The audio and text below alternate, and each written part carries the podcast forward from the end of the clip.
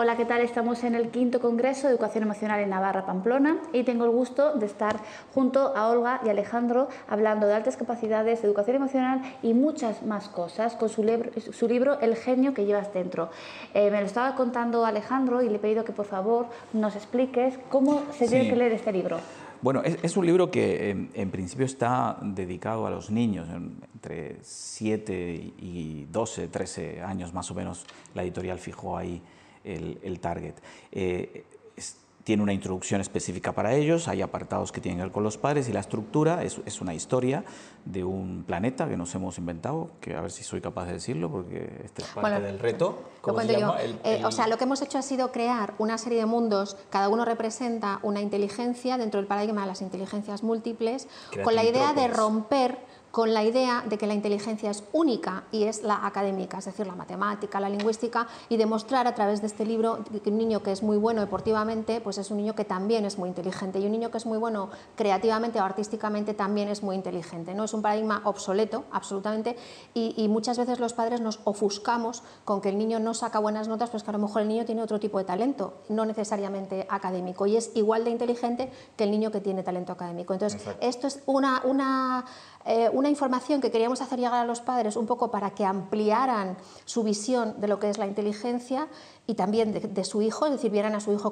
desde una mirada muchísimo más empática y más comprensiva y más amplia, y también a los niños, porque a los niños también se les ha metido el mensaje de que si no sacas buenas notas, entonces no eres válido, ¿no? Es un poco eh, atentar contra la autoestima de un niño que puede ser que es perfectamente válido ya solamente por el hecho de serlo, ¿no? Independientemente de su inteligencia, pero además es que hay un montón de inteligencias que, eh, o de talentos que no necesariamente son académicos. Entonces, creamos una, digamos, una columna vertebral que es una, un mundo que se llama Creativitrópolis, que está Creativitrópolis, que una de las además de las de, eh, los, eh, de, los, retos consiste en pronunciarlo tres veces sin equivocarte. El ah, pues no lo y no sé si superaría esa prueba. Mucha gente no la supera, es complicado, pero es para que lo hagan padres y hijos, ¿no? O sea, es una excusa para que padres y hijos se sienten juntos un rato a la semana, al día, lo que se pueda, porque muchas veces no compartimos tiempo con nuestros hijos, compartimos logística, les llevamos, les traemos, tal cual, pero no compartimos tiempo en calma, actividades comunes. Y este es un libro que intenta llegar a ambos, no aburrir a los adultos, lo cual no es fácil, y divertir a los niños. Creemos que lo hemos conseguido porque vamos por la tercera edición. Sí, Enhorabuena. Sí, de hecho, lo que se van a encontrar, es decir, en, el, en, cada una de estas inteligencias, que no dejan de ser reinos, con sus reyes y reinas, eh, con un tipo de población que son las características habituales de este tipo de inteligencia de esos niños, con personajes VIPs, eh, seleccionados cuidadosamente, seleccionando sobre todo mujeres.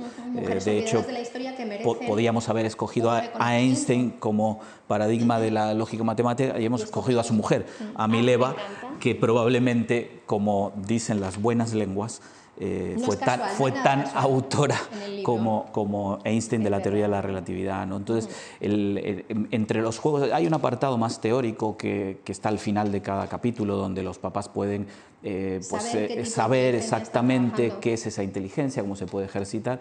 Pero yo creo que la parte más interesante es la que los niños, el feedback de los niños es eh, maravilloso. Ah, eh, obviamente hay dos inteligencias, la personal y la intrapersonal, que fueron las que dieron lugar a la famosa inteligencia emocional, con muchos ejercicios de tipo emocional, eh, con visualizaciones positivas para que ellos aprendan autorrelajación. Es decir, bueno, hay herramientas disfrazadas de juego dentro del libro para que los papás sean los... los me resulta interesante todo lo que contáis, pero también me resulta interesante la visión que estabais trasladando de que los castigos y los premios eh, son también como una ilusión.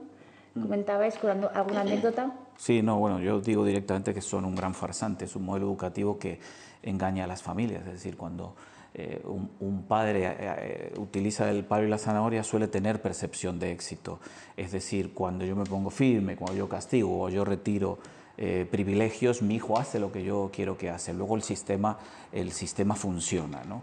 Eh, y nosotros decimos, bueno, a corto plazo sí, habría que preguntarse qué es lo que está aprendiendo el niño, si está aprendiendo en lo esencial o está aprendiendo algo terrible eh, para el ser humano adulto, que es la movilización externa de su propia conducta desatendiendo los propios intereses internos. ¿no? Entonces, a veces hablamos de lo que sucede con las campañas de tráfico. Todas las campañas de tráfico, por más que insistimos y gastamos mucho dinero, se basan en castigarnos.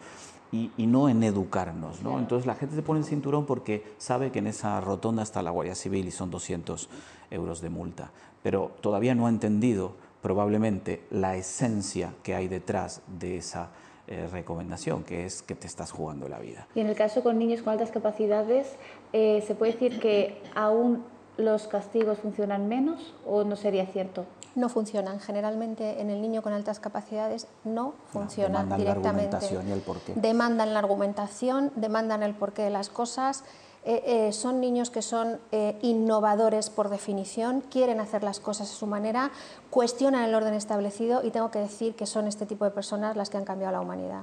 Si alguien no se cuestiona las cosas, no las cambia directamente. Entonces, vamos a tener un niño muy cuestionador en casa.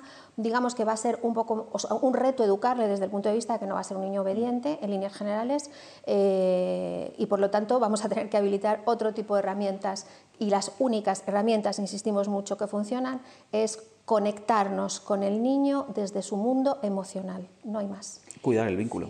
¿Qué, dos, ¿Qué dos o tres características pueden tener eh, niños o niñas con altas capacidades que se pueden confundir con malos comportamientos y sin embargo, eh, cambiando la mirada del adulto, pueden ser grandes retos de futuro? Dos o tres características. Bueno, yo creo que el desafío, el desafío a la autoridad impuesta, a la jerarquía, al soy tu padre, soy tu profe, soy tu jefe en el futuro, eso em, para ellos no tiene ningún significado. Eh, eh, esto es, bueno, tú eres mi padre, pero yo soy tu hijo, quiero decir. Eh, es decir, tú tienes tu punto de vista y yo tengo Como el mío. Decía Mafalda, y esta, digo, si es cuestión de títulos, nos graduamos el mismo día. Tú de madre y yo de hija. Claro. Y, y la, la, la, realidad es que esto que estoy diciendo no es que me lo haya inventado, es que esto lo hemos escuchado de familias, lo, lo, lo, hemos vivido. ¿no?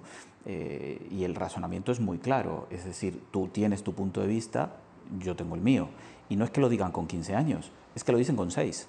Eso por un lado. Y por otro lado son niños altamente creativos y cuando hablamos de creatividad no hablamos de creatividad plástica, o sea, no hablamos de dibujar bien, hablamos de pensamiento divergente. Un pensamiento divergente es el pensamiento que se sale del guion que se sale y esa es su manera de procesar la realidad. Entonces, lógicamente, ellos siempre van a encontrar una manera diferente de hacer lo más básico, desde un bizcocho en el horno, que no lo van a hacer siguiendo las instrucciones que viene en el, sino que va a decir, bueno, vamos a ver si le pongo esto otro a ver cómo sale, porque ahí es donde está el, el interés, en la curiosidad, en el descubrimiento, en la innovación, y eso después, cuando está bien canalizado y los padres no lo inhiben, no lo coartan, no lo reprimen a través del castigo, puede dar lugar a seres humanos que seguramente van a hacer aportaciones muy interesantes para la sociedad.